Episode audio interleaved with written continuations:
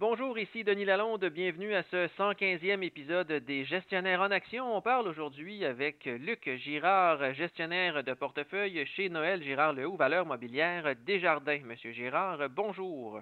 Bonjour, Monsieur Lalonde. On parle aujourd'hui du conflit entre la Russie et l'Ukraine qui s'envenime, ce qui génère beaucoup de nervosité sur les marchés boursiers.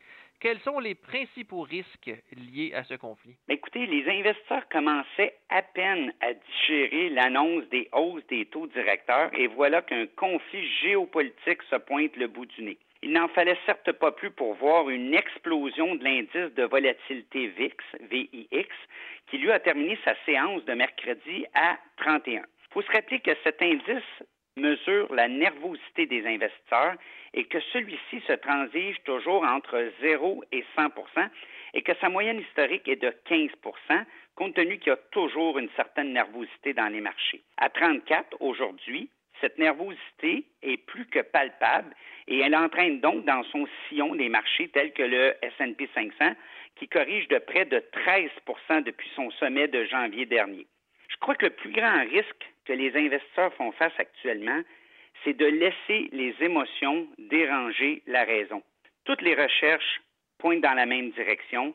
Les conflits géopolitiques ont une influence négative à court terme, mais les marchés se ressaisissent toujours. À cet effet, j'ai lu une recherche de Manuvie qui mentionnait que la baisse moyenne du S&P 500 pendant les 22 derniers conflits géopolitiques était de 5% et que les marchés reprenaient le terrain perdu sur une période de 40 jours en moyenne.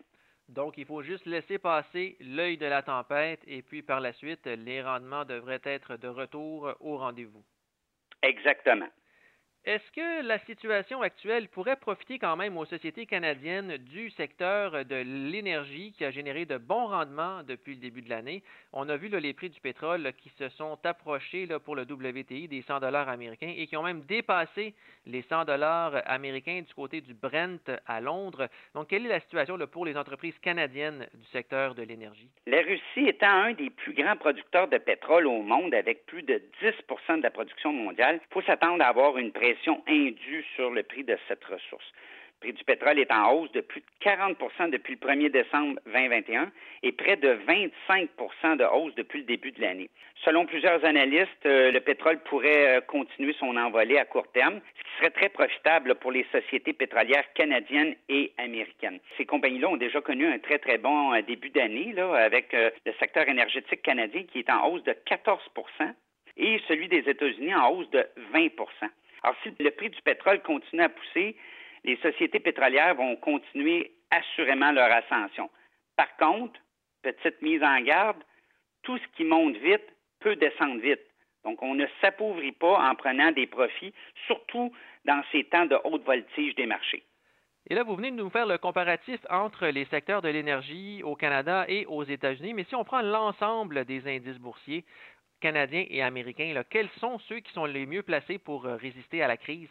À court terme, on pourrait être tenté de dire le Canada à cause de sa forte pondération en ressources naturelles, mais d'un autre côté, on pourrait aussi dire les États-Unis à cause de son côté valeur refuge. Je vous dirais que la meilleure réponse réside dans la diversification tant géographique que sectorielle et surtout, surtout, de ne pas quitter le bateau en pleine tempête. Je vous dirais même que c'est un moment formidable d'investissement pour ceux et celles qui auraient une encaisse de disponible. Imaginez, vous avez la chance d'acheter le S&P 500, par exemple, à escompte de 13% de sa valeur intrinsèque, étant donné qu'il est à justement ce 13% d'escompte sur son plus récent sommet. Et s'il y a des secteurs qu'on cible plus particulièrement à la bourse, quels sont ceux qu'il faudrait favoriser? Et au contraire, quels sont ceux qu'il faudrait éviter en période de conflit? Je vous dirais que même s'il serait très, très, très tentant de tout chambouler le portefeuille pour s'en aller en encaisse, il faut garder le cap. Nous sommes toujours dans l'œil de la tempête, comme vous avez mentionné tantôt. Nous sommes encore d'avis que l'économie mondiale est toujours sur les rails, malgré l'inflation, malgré le conflit géopolitique, ce qui fait en sorte que les secteurs des ressources, secteurs des financières, des industriels, de la santé et de la consommation discrétionnaire vont poursuivre dans leur croissance. Avec la montée des taux, il est bien évident que le secteur des services publics demeure toujours un secteur qui va avoir de la difficulté à tirer son épingle du jeu. Et si vous aviez un conseil à donner aux investisseurs individuels, leur conseilleriez-vous de rester investi en actions ou de migrer une partie de l'épargne vers les obligations? C'est une excellente question et qui revient constamment au niveau des clients. Est-ce que je devrais tout vendre, me mettre sur les lignes de côté? Ou bien est-ce que je devrais changer mon profil pour un profil beaucoup plus conservateur? La réponse est toujours la même. On ne change pas le profil au gré des aléas du marché. Il peut s'avérer intéressant dans certaines circonstances, effectivement, d'augmenter l'encaisse pour un investisseur individuel, mais la partie la plus difficile réside toujours dans la réintroduction de cette encaisse les émotions viennent souvent déranger la raison et on manque le rallye qui suit la correction.